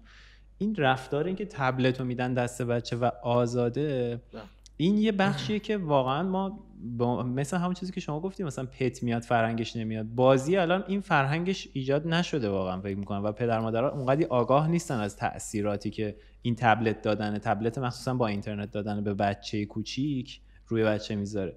از اون طرف مثلا کاری که حالا به صورت نظارتی دولت و اینها دارن می‌کنن اینه که میان نگاه می‌کنن خب این این بازی که مثلا توسعه دنده ایرانی ساخته مثلا داستان عاشقانه داره پس این مثلا مجاز نیست یا این بازی که مثلا فلان محتوا داره 18 مثبته خب؟ ولی چه فایده ای داره اون وقتی که این فرهنگسازی این طرفش انجام نشده؟ اصلا یه جای اشتباهی رو انگار ما داریم نگاه میندازیم و می‌زنیم. بله. به جاش باید ببینیم که مثلا اگر یک محتوای خشونت باری وجود داره روی چه می‌دونم یوتیوب بازی یا آپارات یا هر چیزی توی کشور دیگه اتفاقی که میفته اینه که نظارت پدر مادر همجوری که محمد گفت و نقش پدر مادر خیلی پررنگ میشه. که آقا بچه من چند سالشه و چی براش مناسبه؟ من بین کسانی که بچه دارن توی اطرافیانم یک بار فقط این سوال ازم شده که آقا مثلا تو تو حوزه بازی هستی؟ بچه من که مثلا دوازده سالشه چی براش مناسبه؟ سوال این شکلی بیشتر داره مطرح میشه توی مثلا ارگان های دولتی یا تصمیم سازها که کلا چه بازی مناسب هست و چه بازی مناسب نیست. در حالی که اصلا این خیلی وابسته به سنه. هم میزان مصرفش همجوری که محمد گفت آقا یه ساعتش با سه ساعتش فرق داره. هم محتوایی که داره مصرف میشه و پدر مادر فکر می‌کنم این وسط نقش خودشون رو حذف می‌کنن. شاید چون خودشون گیمر نبودن گیمو نمی‌شناسن و رسانه هم بهشون یاد ندادن. ما یه یه بار با یه پزشک تغذیه ای صحبت می‌کردم. یه چیزی گفت که خیلی جالب نگاه من به مسئله مسمومیت عوض کرد. گفت از لحاظ فنی هر چیزی بیشتر از میزان مورد نیازش برای بدن مصرف بشه حتی آب باعث مسمومیت میشه. فرق مثلا اینکه شما مواد مخدر استفاده کنی مسموم بشی یا مثلا آب بخوری اتفاقی برات نمیفته اینه که از کجا به بعد اون دوز باعث مسمومیت میشه؟ یعنی ترشولد اینکه کجا باعث میشه حدش رد بشه مهمه. وگرنه ما هر محصولی هر چیزی رو بیشتر از حد نیازمون استفاده کنیم دچار اختلال میشیم. game هم همینه. من اول یه پرانتز خیلی بزرگ باز کنم چون معمولا ماها که توی حوزه game این حرفا رو می‌زنیم cut میشه این یه تیکش مورد سوء استفاده قرار می‌گیره. ما داریم راجع به game صحبت می‌کنیم چون تو اکوسیستم game ی ولی این هیچ ربطی به game نداره. هر چیزی استفاده بیش از اندازش اتفاق بیفته موجب حتی پیاده روی هم شما زیاد استفاده پیاده روی کنی ضربه می‌زنه. بله. یعنی از حتی شما باز ماجرای منبر رسول الله پای منبرم زیاد بشینی بالاخره چیز زخم بستر می‌گیری دی بالاخره هر چیزی مصرف بیش از اندازش ضرر داره. هر. چیزی در دنیا. ما راجع به game حرف می‌زنیم چون game رو دوست داریم. توی اکوسیستم game ی مسئلهمون game ه. منظورمون نیست که game اینطوریه. یکی از player های ما پاش شکسته بودید. یه مشکلی داشت. به من داشت میگفتش که من سه ماه مجبور بودم تو خونه باشم و اگر بازی نبود که بازی بکنم بازی شما رو بازی نکنم مثلا دیوونه می‌شدم. من خودم اون موقعی که دو سه سال پیش کرونا گرفتم مجبور بودم دو هفته خونه باشم دیگه. و مجبور بودم که مثلا یه تایم زیادی رو تخت دراز بکشم. هیچ کار دیگه مثلا با لپتاپ هم نمی‌تونستم کار بکنم فقط میشستم با گوشیم مثلا چهار ساعت در روز شطرنج بازی می‌کردم. می‌دونی و خب یه وقتایی تو این شرایط خیلی بازی کردن با آدم کمک می‌کنه برای اینکه از اون شرایطی که داری. خارج بشی حتی جالبه مثلا بعضی از اینا که مخالف بازیان یکی از دلایلشو میگن عامل چاقی و مثلا ضربه زدن به ستون فقرات فقراته در حالی که عین همینو برای کتاب خوندن هم داریم آره. یعنی پس اگر این بازیه که باعث میشه خب اگه یکی کتاب زیاد بخونم پس چاق میشه من پس بیشترین آسیب ها که تو خود ورزشه. مثلا من, فوتبال من بازی یه کنی تحقیق جالبی دیدم کرده بودن که به آدما گفته بودن به یه سری گفتن بازی بکنید به یه سری گفتن بودن بازی نکنید. یعنی از جنس هم آزمایش بود. بعد به یه سری یا بیسکویت می‌دادن. یعنی به هر دو گروه بیسکویت می‌دادن که بخورن. خب به اینایی که داشتن بازی می‌کردن با کامپیوتر و اونایی که بازی نمی‌کردن. بعد از اینکه این session تموم شد دوباره بیسکویت تعارف کردم. و ببینن که اینایی که داشتن بازی می‌کردن و یه چیزی خوردن آیا این distraction ی که داشتن باعث شده که نفهمن که سیر شدن و اینجا مثلا به همون عامل چاقی بشه؟ ولی اینجا این مورد بوده که توی تاثیر یه تأثیری داشته ولی نه اونقدر بزرگ. خب؟ و این تحقیق تحقیق جالبی بود که اومده بودن یه همچین تحقیق طراحی کردن آره. ما خودمون هم یه تحقیقی کردیم با همکاری یه محققی توی فرانسه. داخل بازی ما اومدیم بازیکن‌ها رو دو گروه کردیم. با همین فرض که آقا رژیم رسانه‌ای مهمه و میزانی که بازیکن‌ها مصرف می‌کنن مهمه. اومدیم به یه سریاشون که مثلا 20 درصد بالا هن. یعنی از فرض کن خیلی یه نفری خیلی دیگه داره بازی می‌کنه. اگه اینا رو دسته بندی کنی از صفر تا صد به اون اه، 20 درصد بالا اومدیم اینا رو دو دسته کردیم. به یه دستهشون وقتی این 20 درصد بازی در طی روزشون رو رد می‌کردن و می‌خواستن برن به اون 100 درصدشون برسن یعنی از 80 تا 100 فعالیتشون رو برسن یه پیام نشون می‌دادیم که آقا بازی کردن خوبه دمتون هم گرم ما خیلی خوشحالیم. که همراه ما هستین ولی مثلا یه دوری بزنین یه قدمی بزنین مثلا با دوستتون. صحبت کنید و اینا و یه فرضیه بود دیگه این اینا رو بازیکن‌ها آیا اثر داره یا نه؟ آیا اثر داره یا نه و خیلی جالبه که این که من بازی ساز من بازی بیام به مخاطبم بگم که ببین خیلی بازی کردی و حواست باشه. من خوب تو می‌خوام که دارم بهت این پیامو میدم. این دو تا تاثیر جالب داشت. یکی اینکه واقعا حجم بازی کردن در طی روزشون کم شد و اه، معنادار یعنی از نظر آماری significant و تاثیر دومی که داشت این بود که وفادارتر شدن به بازی یعنی بلند مدت تر بازی کردن. retention شون بیشتر شد. و تاثیر سومی که داشت این بود که هزینه بیشتری هم در بازی انجام دادن. اعتماد کرده بودن. اعتماد کردن. گفتن این و دنبال کاسبیه صرف نیست. یعنی آره. و می‌بینی که مثلا این به فکر مخاطب بودن و به فکر رژیم مصرفش بودن هم برای اون خوبه هم برای ما خوبه. و باریکلا. می‌بینی که. توی مثلا یوتیوب و اینستاگرام و اینا هم عملا یه همچین چیزایی اومده اضافه کردن دیگه. حالا الان اینی که گفتی مقاله خوب از توش در میاد. اتفاقا داره مقاله میشه و چاپ میشه. فقط تو این حوزه مقاله خیلی سخت قبول میشه دیگه. یعنی اه، توی حوزه های علوم طبیعی اینا یه ذره راحت تر می‌گیرن. ولی توی حوزه های مثلا digital marketing یا game اینا که تاثیر انسانی داره. همجور که مثلا محمد می‌گفت کشورهای مختلف فرق داره ژانرهای بازی مختلف فرق داره. ما مثلا تو این حوزه ها که همکاری می‌کنیم با محققا و می‌خوان برن مقاله رو بدن ژورناله مثلا برمیگرده میگه خب شما روی بازی مثلا freemium تست کردی. رو بازی غیر freemium چجوریه؟ شما روی بازی مثلا دیجیتال تست کردی. رو بازی غیر دیجیتال چجوریه؟ و وقتی که این عمومی نمیشه generalize نمیشه گیر میدن بهش حالا ضبط که تموم شد من با صحبت می‌کنم اسم آخر ما رو بزنید ولی کمک می‌کنم چاپ. حالا با بستن این پرانتز بزرگ که کسی از حرف ما سو استفاده نکنه نگیم game یه چیز خاصه ما داریم راجع به همه چیز صحبت می‌کنیم واقعیتش اینه که ما چیزی به اسم اختلال gaming رو در حوزه روانشناسی به رسمیت می‌شناسیم. چند سالی هست که در دسته اختلالات به رسمیت شناخته میشه. به این معنی که میزان بازی کردن تو در طول روز باعث اختلال در سایر کارهات بشه. یعنی اگر ما حالا یه شاخص مفصل داره یه پرسشنامه هم داره که میشه زد که آدم ببینه خودش واقعا اعتیاد اعتیاد به گیم نیست اختلال گیم. ولی خب میشه تقریبا در نظر گرفت که اگر من انقدر بازی کردم که از کار و زندگیم افتادم یه قراری داشتم یه تسکی رو باید انجام می‌دادم یه کار خاصی باید و به خاطر بازی اون از بین رفت من دچار اختلالم. پس ما میپذیریم. ما نمی‌خوایم دفاع غیر منطقی از حوزه میپذیریم که game مثل هر چیز دیگری وقتی که زیاد مصرف میشه باعث اختلال میشه و البته چون game immersion بالاتری داره قوتوری بالاتری داره احتمال اینکه من بیشتر بهش وابسته بشم هم هست. اینجا مسئله مسئله سواد رسانه ای مطرح سواد بازی مطرح میشه. هم برای بزرگسالان هم برای کودکان که اونجا والدین نقش دارن. من باز اینو یه بار دیگه یادم یه جایی توی صحبتی گفته بودم. ما یه کار تحقیقاتی توی دایره کردیم توی لیگ سال 98 اگر اشتباه نکنم که توی کانون پرورش برگزار شد. که والدینی که با بچه ها می اومدن از والدین میپرسیدیم که تو چقدر حواست به بازی کردن بچت هست؟ و اگر جوابشون این بود که من مثلا می‌گفتیم چه جوری بازی رو انتخاب می‌کنه گزینه ها این بود که من نمی‌دونم خودش کاملا من انتخاب می‌کنم یا تعاملی که با جواب درست تعاملی انتخاب کردن یعنی شما باید با بچه همراه بشین ولی کمکش کنید اون خودش انتخاب کنه که شما بگید اینو بازی کن چقدر بچه حال می‌کنه. یعنی بچه بله، احساس دو برابر میشه. تو وقتی دقیقاً. با بابات بازی می‌کنی و, و, و حرف شنویش هم بیشتر میشه. نکته خیلی جالب اینه عددش کامل یادم نیست ولی بیش از 70 درصد والدین گفته بودن ما اساسا دخالتی نداریم. تازه اینا آدمایی بودن که با بچه هاشون اومده بودن تو لیگا.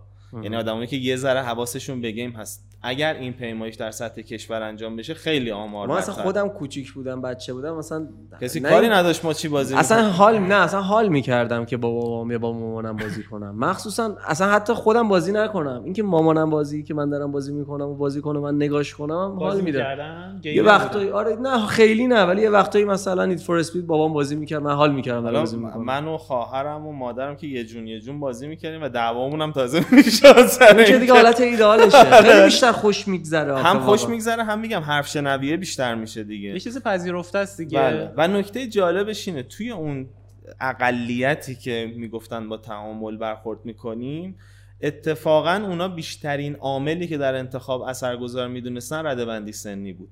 یعنی اگر خانواده متوجه شد که مهمه که روی مصرف بچت نظارت داشته باشی میره خودش سراغ ردبندی که مهمترین معیار ما برای به جای مجوز ردبندیه و تو همه جای دنیا هم پذیرفته شده است میره سراغش که بازی درست رو انتخاب کنه. حالا من یه سوال دارم اونایی که می‌خوان بچه دار بشن چقدر واقعا یعنی تو اون سن چیزه چقدر تو جامعه ما میرن سراغ این که در مورد میرن در مورد سلامتش یا در مورد موارد این شکلی؟ تحقیق بکنن ولی در مورد بازی کردنش همین رو چقدر میگم. سواد دارن میگم. یه ذره یه چیزی در بهترین شده. حالت سی درصد والدین در بهترین حالت. حتما خیلی کمتر از این. کمتره. یعنی حتما اقلیت. ولی یه چیزی رشد کرده بین والدین. اونم توجه به بازی به طور خاص نیست. توجه به اینکه چقدر پای سیستمه. این زمان ما هم بود دیگه. می‌گفتن مثلا چشت چشت در اومد. چشت ضعیف میشه. مثلا عقب‌تر بشین یا ضعیف میشه. کابل پاور یه زمانی ترند شده بود با بابا برمی جمع داشتن می‌کردن آره. الانم بچه ها رو فکر می‌کنم اون والدینی که یه ذره دغدغه منتر هستن شاید نگاه نکنن که بچه چه بازی می‌کنه. ولی اینکه چه حجمی پای اون بازی با سلبیه. دیگه. بیشتر با سمت اینه که جلوشو بگیرم. آره. من یادم خودم همیشه میترسیدم که بی- مثلا بابام که از سر کار میومد سری کامپیوتر خاموش می‌کردم نبینه من بازی می‌کنم. هر موقع می‌دید من بازی می‌کنم میگفتش که این کامپیوتر هزار تا کار باش میشه کرد. چرا فقط باش بازی می‌کنی؟ مثلا باش یه کار دیگه شکر کن دارم بازی می‌کنم کار دیگه حالا یه نکته ای که هست انصافا توی این موضوع محتوا زیاد تولید شده. یعنی مثلا اسرای ما یا مثلا فهم بازی خیلی راجع به این صحبت کردن که تو چطور باید انتخاب کنی؟ چطوری بری سراغش؟ من باز رسانه های عمومی رو مقصر می‌دونم. که خانواده ها رو آگاه نمی‌کنن که این موضوع مهمه. یعنی اگه حرفم اینه که اگر خانواده فهمید که مهمه به اندازه کافی محتوا داره که بتونه انتخاب درست بکنه و تعامل این مشکلی درست که وجود داره رسانه کل کشور و کل جامعه رو بچه می‌بینن. بله. یعنی الان می‌بینی اون safe search گوگل برای کل کشور on می‌کنن. یعنی همه شما بچه اید. آره دیگه یه مشکل. باز هم بگیر می‌زنه. دیگه. می‌دونی دیگه؟ شما وقتی مثلا با این قضیه مخالفت میشه از سمت یک کسی که 20 سالشه و اون کسی هم که 10 سالشه هم وقتی می‌بینه یه چیزی داره بهش داره حمله میشه اونو میگه پس این کلا انگار بده رده بندی می‌دونی یعنی وقتی شما همه رو به یک به یک دست نگاه می‌کنی به یک چشم نگاه می‌کنی نتیجهش حالا وقت. نکته جالبش چیه؟ حالت ایدئال. من این راجع به این باید خیلی مفصل تر بحث کنیم که آیا این حالت ایدئال الان در ایران قابل اجرا هست یا نه. انتقاداتی بشه ولی حالت ایدئال مثلا در آمریکا که سابقه خوبی تو این حوزه داره چیه؟ ردبندی به عنوان یک تحلیل محتوایی دست یک جامعه غیر زینفعه. یعنی نه خانواده دخیله و نه حاکمیت که بخواد یک انجمن مستقلی که داره محتوا تولید می‌کنه نظرشو میگه به تایید دولت میرسونه ولی وظیفه ردبندی با اون انجمن که است. سیاسی نشه قضیه. که سیاسی نشه. اون وقت دولت وظیفش چیه؟ میگه آقا من اینو با این ضوابط و رفت و برگشت و اصلاحات قبول کردم. تو تو زمین بازی مثلا ESRB باید بازی کنی. یقه کیو می‌گیرم؟ یک یقه اون فروشنده ای که بازی مثبت 18 رو به بچه مثبت 15 فروخت. مثل مشروبات که حالا تو آمریکا آزاده ولی بچه زیر یه سنی نمی‌تونه بره مشروب بخره. و اگر ثابت بشه که کسی داره اون کارو می‌کنه باهاش برخورد قضایی می‌کنن. دو در دادگاه قانونی می‌ذارم که با این ضوابط درست برخورد بشه. و سه خانواده رو مسئول این موضوع می‌کنم. یعنی خانواده ای که بیمسئولیت در مقابل مصرف بچه رو اون آدم اون والدین رو مقصر می‌کنن و یقشون رو می‌گیرن یعنی وقتی این بازی با درست بچه ها اصلا شوخی ندارن. یعنی اروپا آمریکا با اینکه تو مثلا با بچه اون تو ده ساله اشتباه ما بیای چیه؟ ما از این بره بازی ما میگم مشکل اینه. که همه رو بچه می‌بینیم. یعنی این این حرفا رو ما می‌زنیم. اصلا یه چیزی رو مست- زیاد ببندی از اون ورش میفته دیگه. مثلا بچه کوچیک رو می‌بینی که بلد فیلتر شکن وصل کنه روی گوشیش و وقتی همچین کاری روی بچه مثلا پنج ساله بلد انجام بده و در دسترسشه چرا به این نقطه رسیده؟ چون یه, یه در واقع منابع عادی که در دسترس بوده بسته شده. من هنوز برام سوال یوتیوب چرا فیلتره؟ کسی هم نمی‌دونم جوابشو داره اما اینه تو وقتی فیلتر شکن دادی به بچه دیگه فقط به بازی دسترسی نداره. به همه چی دسترسی داره دیگه به. همه چی دسترسی داره. دیگه اون وقت جلوشو اصلا نمی‌تونی بگیری و خیلی فراتر از اینه که حالا دیگه چه محتوایی انتخاب بکنم یا نکنم. حالا ما امروز می‌تونیم یه پیام به دوستان بدیم. ما فضای مجازی رو از دست دادیم. یعنی واقعا نابود کردیم. یعنی تبدیلش کردیم به یک چیز مخربی که توش اتفاقات تاکسیک میفته توش اون سواده وجود نداره. آدما خودشون تازه دارن یاد می‌گیرن. ما گیم رو از دست دادیم. دیگه اون سیستم سالمی که کسی بتونه محتوا تولید کنه به اقتصادش و کسب و کارش برسه. ولی اگر کسی بازی با محتوای ناجور رو به یک سنی زیر سن قانونی که رده بندی مشخص کرده بفروشه جلوشو بگیریم تقریبا از دست دادیم. من امیدوارم در آینده قانونی این مایی که میگی منظور ما در ایران. آها. حالا ولی حداقل امروز حواسمون باشه این اشتباه رو در مورد ترندهای بعدی نکنیم. یعنی الان ترند بعدی متاورس احتمال خیلی زیاد و یه دنیایی که دیگه ما هیچ دسترسی نه تنها بهش نداریم بلکه اساسا توضیح شده است.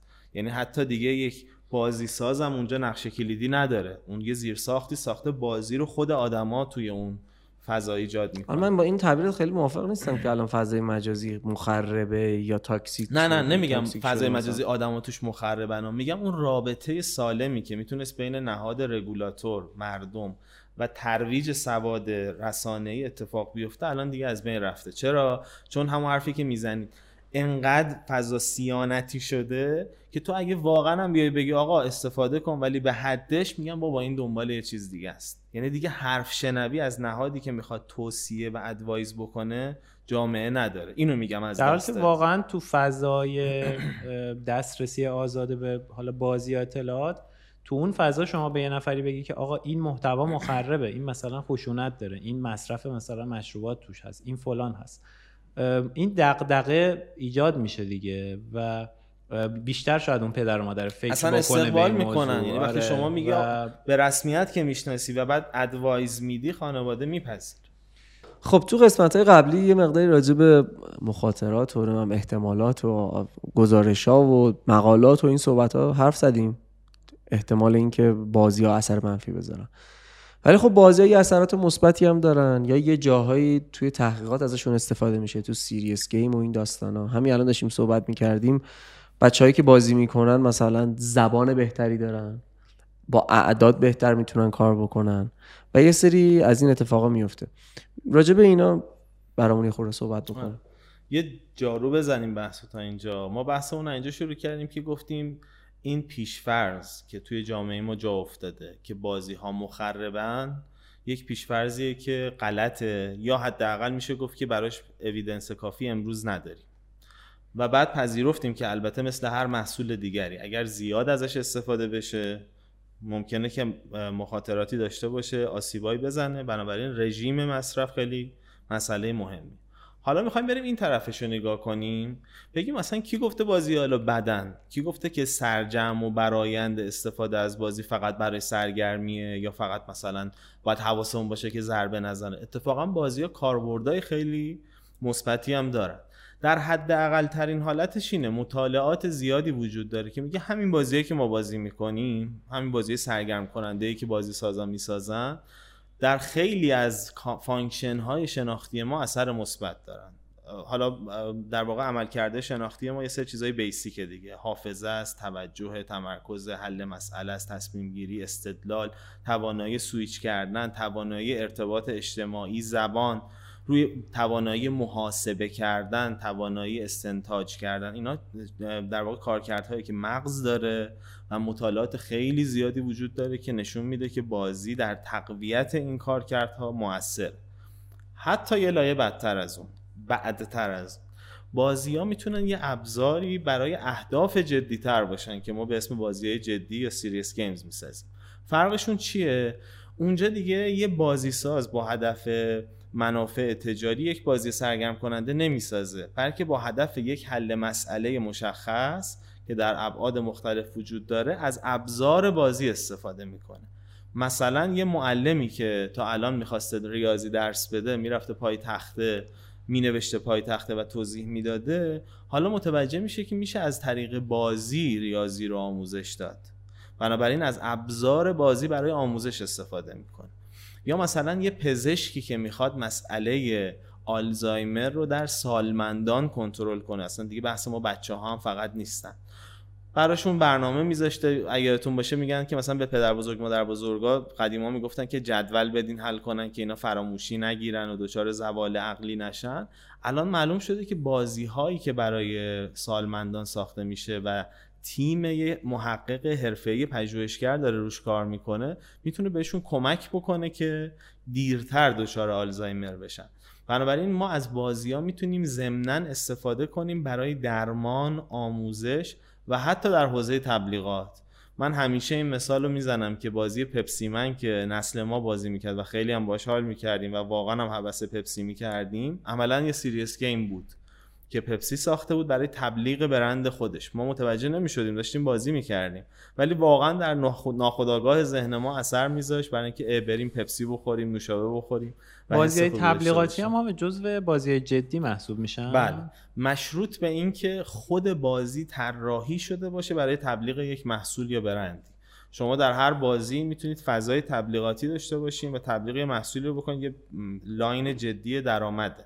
ولی خیلی از برندها بازی می‌سازن که محصول خودشون رو تبلیغ کنن. یکی از جالب ترین مثالاش لویی ویتونه. یعنی اصلا یه محصول مصرفی هم نیست یه محصول لوکس. پارسال فکر می‌کنم بود. یه بازی لویی رو ساختم برای اندروید و آیفون. شما می‌تونید سری collectible رو تو بازی جمع می‌کردین که این collectible برند لویی ویتون بود. و فقط هدف این بود که اون awareness از برند اتفاق بیفته. این یه advergame ه و هدفش سرگرمی صرف نیست دیگه. هدف پشتش یه کار تبلیغات یعنی کیم کارداشیان هم یه بازی داره. نمی‌دونم چیکار می‌کنن توش. فقط مال مد و لباس و این آره. چیزاست. کاملا اونم به حال line ای چیز داره cosmetic serious game نیست ولی یه مقداری شبیه simulation real life و این چیزا داره. ببین الان مثلا ما تو لورال که اونم یه محصول cosmetic ه مثلا هم بازی داره برای تبلیغ محصولاتش هم بازی داره برای جذب و استخدام. یعنی شما چون لورال خطوط شغلی متعددی داره اسم بازیش هم فراموش کردم. ولی یه بازی که شما بازی رو انجام میدین و توی اون بازی با مشاغل مختلف آشنا میشین. ضمنا بازی داره از شما دیتا می‌گیره. یعنی داره تلنت ها رو پیدا می‌کنه. اونایی که توی یه حوزه بازی رو تو بعضی تسکا بهتر انجام میدن گزینه های خوبی برای استخدام میشن.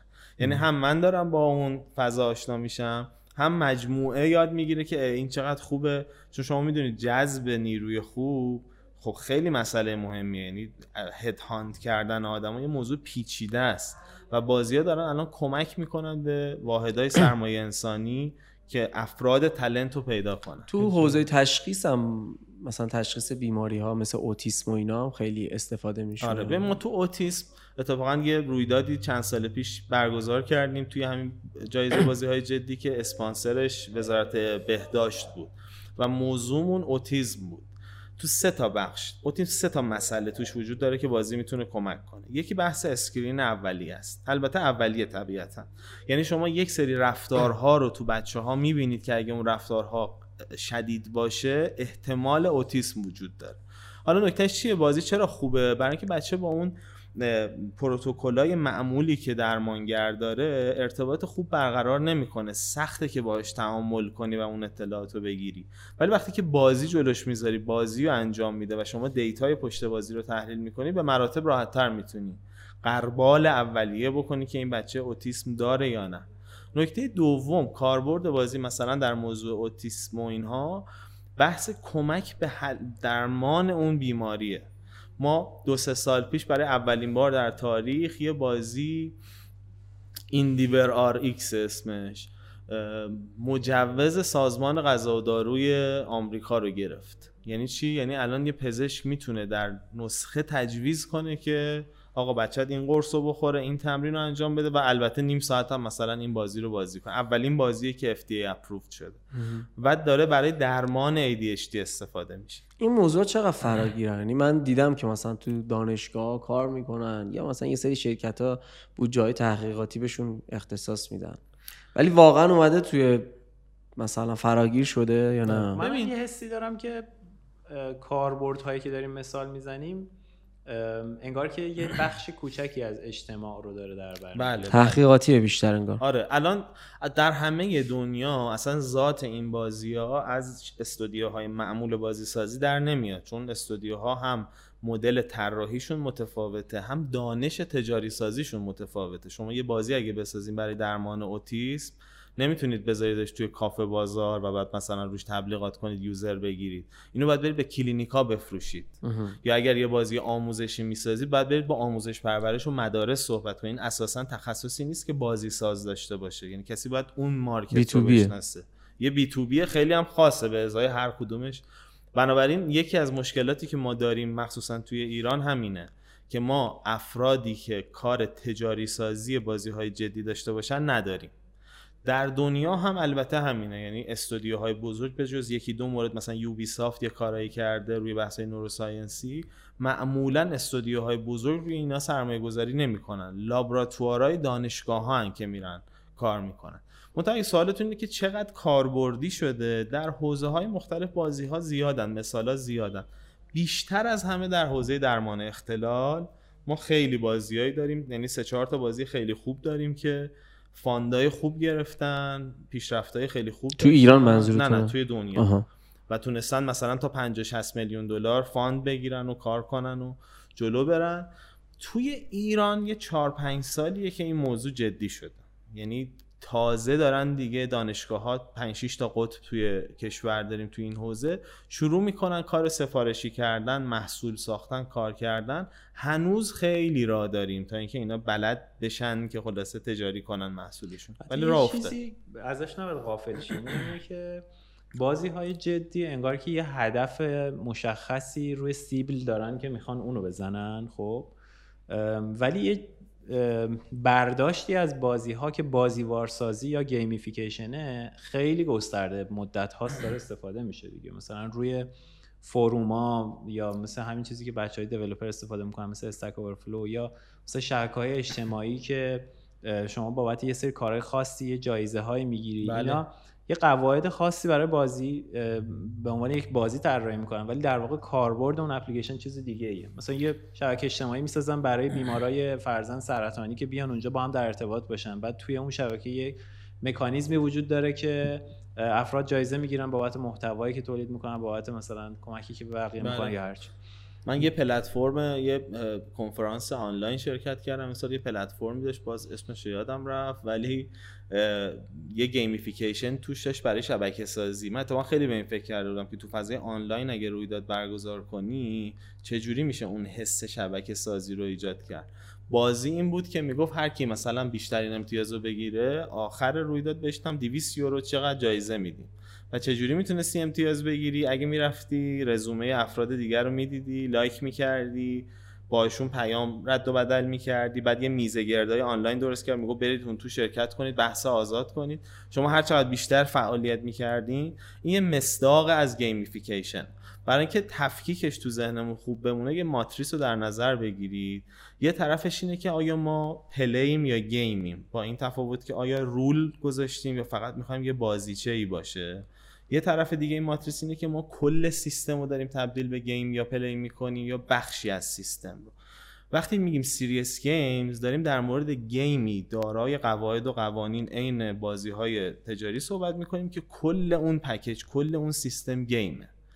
gamification چیه؟ game یه که بخشی از سیستم gamified شده. یعنی مثلا شما تو پروسه خرید هستین حالا یه جایی هم ممکنه یه جایی اگر مثلا امتیاز جمع کنید یه تخفیف خوب بگیرید یه تخفیف ویژه خیلی هم میگن gamification بازیتون رو چجوری انجام می‌دید؟ بابا دیگه خودش بازیه دیگه gamification نداره آره آره یعنی gamification و game gamification مال یه چیزی که بازی نیست. معمولا کاربرد دیگه آره. یه چیز جالبه یه مثال دیگه gamification یه اپلیکیشنی بود که کمک می‌کرد در طی روز آب به اندازه کافی بخوری. یه گیاه بود هر که یه لیوان آب میخوردی به گیاه هم آب می‌دادین گیاه نباید میمرد.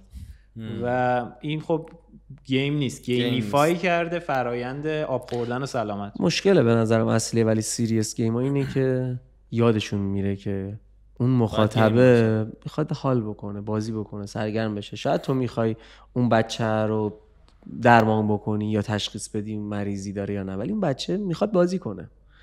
و خیلی از این بازیهایی که آموزشیان یا بازیهایی که درمانیان اون وجهه سرگرمیشون خیلی ضعیفه. دقیقا. عملا وجود نداره. یه نکته در نظر بگیر. بحث اینه که این قرار جایگزین چی بشه در 24 ساعت مصرف اون بچه زندگی اون بچه؟ آیا قرار جایگزین اون بخشی از زندگیش بشه که سرگرمی داره؟ یا قرار بخشی از زندگیشو پر کنه که می‌خواد آموزش بگیره؟ توی قسمت اول کار خیلی سختره و البته خیلی اثرگذارتره. یعنی تو میگه آقا بچه من می‌خواد یک ساعت در طول روز بازی کنه من یه بازی اگر باشه که این یک ساعت اونو بازی کنه خیلی خوب میشه و خب خیلی طراحی سخته. ولی تو قسمت دوم شما میگی بچه من می‌خواد کتاب بخونه. حالا اگه این کتابو می‌خونه این بازی هم بکنه اون اگه اونو نداشته باشه مجبور مشق بنویسه. قطعا از کتاب و مشق جذاب آره از اون آشغال ترین بازی خلاصه از این مشقی که ما می‌نویسیم آره همین مثلا جذاب مثلا فرض کن می‌خواد مشقه رو تبدیل کنه به بازی میاد یه سیستم امتیاز بهش اضافه می‌کنه. این نشد بازی که می‌دونی؟ آره. با میشه همون gamification دیگه. مثلا باز حتی اونم نمیشه یعنی می‌دونی؟ خود امتیاز نیستش که آدم ها رو جذب می‌کنه. امتیاز توی بستری جذاب میشه که تو داری ذاتا یه کار fun انجام میدی یه particle قشنگ می‌بینی. دیدن اون particle است که داره به تو حال میده. حالا هرچی این تعداد این پارتیکل ها اگه شد امتیاز اون وقته که جذاب میشه. همین که یه عددی باشه مثلا 100 یا هزار این خیلی سنس نداره برای یه بچه. من. یا امتیاز وقتی معنی میده که رقابتی پشتش باشه. می‌دونی اینا؟ حالا اون بند خودی کار فالشی زده دیگه. ببخشید شما. نه کلی دارم میگم. کلی دارم میگم. میگم اگر مخصوصا تو حوزه آموزش من شما وقتی می‌خوای یه چیزی رو یاد مثلا فرض کن می‌خوای اعداد رو یاد بدی. می‌دونی؟ باید سختیه. حالا نکته جالبش اینه انقدر این بازار بکره و هیچی توش محصول نیست اتفاقا تو بسته های آموزشی کلی بازی بسیار ضعیف داریم که کلی پول در بردن فقط برای اینکه مارکتینگش رو دادن به کسی که این بسته های آموزشی رو میفروشه.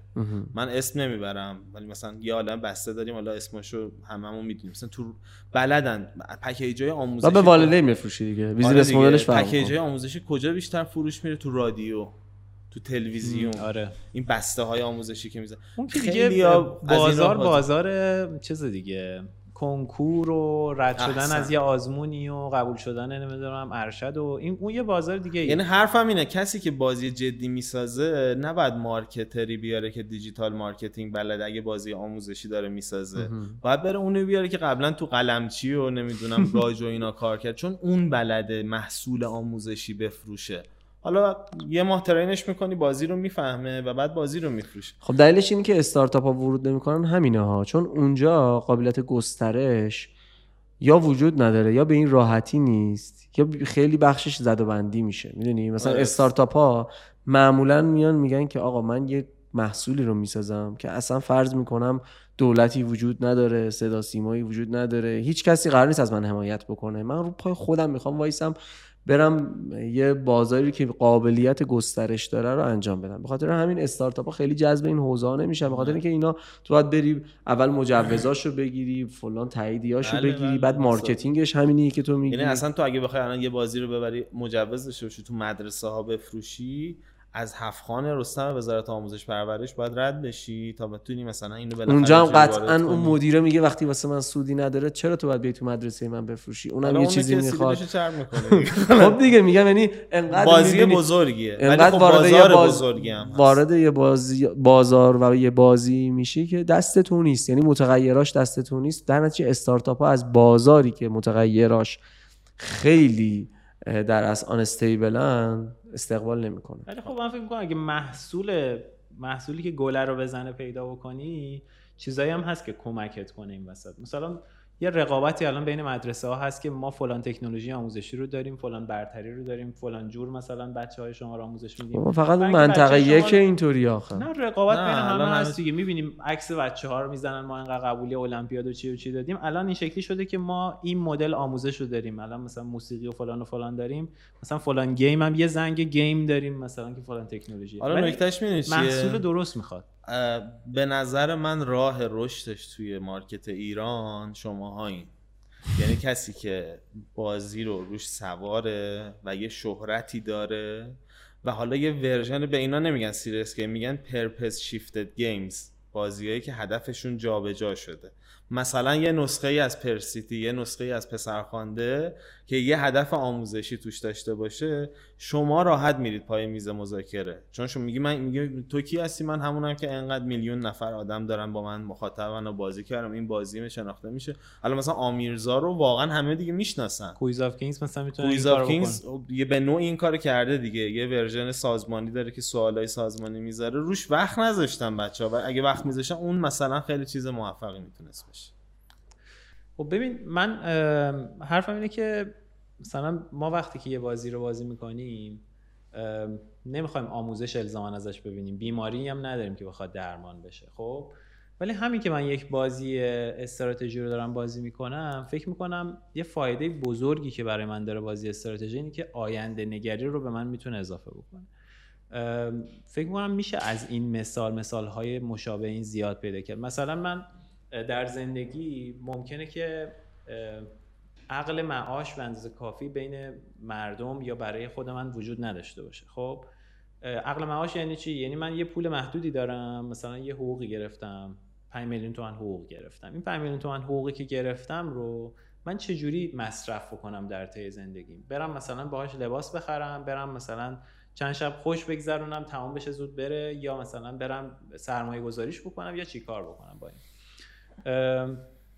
خب من دیدم افرادی رو که مثلا ترجیح میدن که اینو در طی چند روز مثلا باهاش بیشتر خوش بگذرونن و بعد مثلا در ادامه به مشکل می‌خورن. خب فکر می‌کنم توی یک بازی که این رو شما بدون هزینه واقعی و بدون درد کشیدن بدون خونریزی بتونی تمرین بکنی خیلی باحاله دیگه و یه مهارتی رو داری. مدیریت زمان و منابع. آره دیگه اصلا مکانیکای economy based که در واقع شما منابع تو باید resource management داره و اینها خیلی روی بحث مدیریت و تصمیم گیری اثرگذاره نکته مهمی که هست اینه که ما ببینیم اصلا آدما واسه چی بازی می‌کنن؟ یعنی این یه سوالیه که ما خیلی کم بهش فکر می‌کنیم.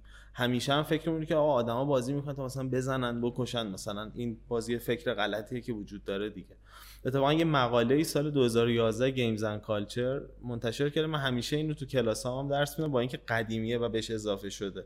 ولی اون میگه حداقل 9 تا دلیل ما داریم که میریم سراغ بازی ها بعد یه سری شاخص داره. حالا خیلی وارد اون جزئیاتش نمیشم.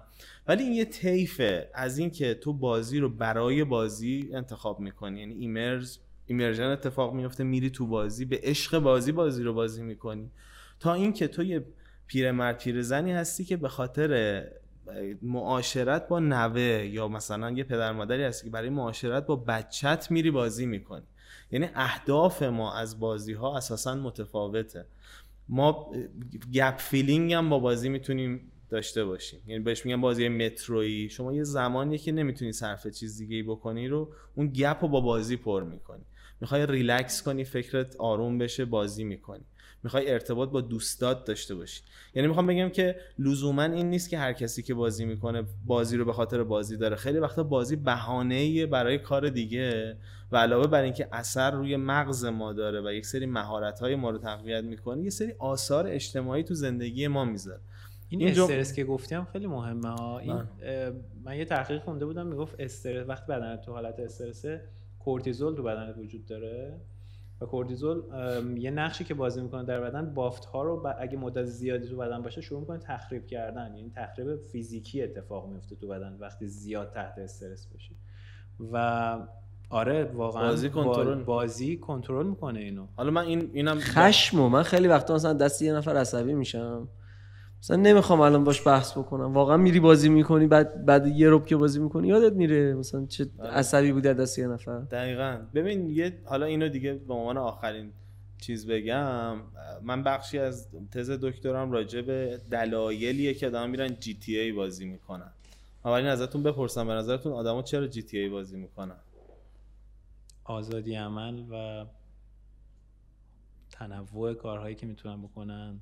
یه حجمی خالی کردن خشونت نمی‌دونم. هر کی به دلیلی بازی می‌کنه. تو آره. جی تی ای می‌تونی کارهای مختلف می‌تونی بکنی. ببین جی تی ای انقدر بازی بزرگیه. یکی میره تنیس بازی کنه یکی ماشین سواری نکته خیلی جالبش اینه که توی این مصاحبه هایی که تا الان گرفتم واقعا فقط یکی از دلایل حس آزادی عمل بوده. یعنی خیلی حرف محمد رو زدن که آقا من عصبانی که میشم مثلا سر کار با یکی بحثم میشه میرم اونجا یکی از ماشین می‌کشم بیرون چهار تا مشکل می‌زنم و حس من یکی از عجیب ترین مصاحبه هایی که گرفتم با یه کسی بود که مهاجر افغانستانی بود و توی یه شهری از ایران زندگی می‌کرد. می‌گفت من بازی جی تی بازی می‌کنم. برای اینکه بازی تو سن اندریاس می‌گفت سی جی چیزه. چون سیاه پوسته و توی قشر ضعیف جامعه است تو تو بازی مدام می‌بینی که این مورد نجات پرستی قرار می‌گیره. و این باهاش همزاد پنداری می‌کرد. که منم توی ایران به عنوان یه مهاجر تحت این فشارها. و این بازی به من آرامش میده که فقط من نیستم که تحت فشارم. ببین اصلا یه چیزیه که تو بهش هرگز فکر نمی‌کنی ولی یه آدمی اون بازی جی تی که دیگه ته بازی ممنوع است و مثلا تو خود آمریکا هم کلی حاشیه داره. و خیلی جالبه میگم اگر مجبور بشم تو بازی ممکنه کسی رو بکشم یا دزدی بکنم ولی هرگز من حیوان زیر نمی‌کنم با ماشین یا هرگز مثلا دستبرد الکینه یعنی یه آدمی کاملا من ولی تو بازی اصلا اخلاقی بازی نمی‌کنم. اصلا یعنی حالش منم همونه منم برای همون یعنی همه رو می‌کشم هر جا بتونم دزدی می‌کنم. یا مثلا دوستی داشتم تو جی تی ای واقعا می‌رفت راننده تاکسی کار یعنی می‌رفت واقعا کارش زحمت می‌کشید. یه نفر سوار می‌کرد. آره این ببین مثلا آدما تو فضای آنلاین خیلیشون می‌گفتم مثلا ماموریت انجام نمیدیم. فقط با رفیقامون که هر کدوم یه گوشه دنیا شبا جمع میشیم میریم لب دریا گپ می‌زنیم. آفرین. یعنی ببین یعنی ببین چقدر می‌تونه یه بازی مثل جی تی با اون حجم از خشونت بالقوه که توش وجود داره بره اصلا یه کار دیگه بکنه که ما بهش فکر نمی‌کنیم. آره. این اثرات بازیه که حرف اصلیم که می‌خوام جنبندیم این باشه اینه که ما باید وقتی که راجع به اثرات بازی توی جامعه حرف می‌زنیم خیلی خطی و ساده نگاه نکنیم که یک بازی یک محتوایی داره و آدما میرن این محتوا رو می‌گیرن میان پیاده می‌کنن. هر موضوعی از جنس بازی برای هر آدمی با هر پیش زمینه خانوادگی و اجتماعی یک تجربه جدید ایجاد می‌کنه. و اون وقت باید بریم اون تجربه ها رو بررسی کنیم و اثرات اون تجربه ها رو ببینیم. خیلی ممنون. چقدر خوش گذشت صحبت کردیم راجع به این موضوعه و حرفای خوبی زدیم. آره یه موضوع متفاوتی بود. ما همیشه در مورد production و مسائل مربوط به بازی سازی این چیزا بود. امروز از یه آره زاویه دیگه. بحث جالبی دمتون گرم که دعوت کردیم. مرسی. ممنون. خوشحال شدم. صحبت کردیم. سلامت باشید اگه موافقین که جمع بندی کنیم. از شما هم ممنونیم که این قسمت رو تماشا کردین و همراه ما بودین یا گوش کردین روی پادگیرا. ام، چشم انداز رو معرفی کنید به دوستانتون کسانی که ممکن استفاده بکنن یا براشون جالب باشه. ما روی اینستاگرام و یوتیوب و دیگه کجا هستیم؟ خیلی جا هستیم ولی کم فعالیت می‌کنیم. آره. توییتر و اینا اصلا آره، نمیشید توییتر و اینا هستیم فکر کنم کانال داریم. و. پادگیرا همه آره، پادگیرا. رو همه پادگیرا هم که هستیم. ممنونم از مواظب. خودتون باشین. امیدواریم که اتفاقات خوبی برای کشورمون بیفته. انشالله. خدا نگهدار. آقا مخلصیم مرسی.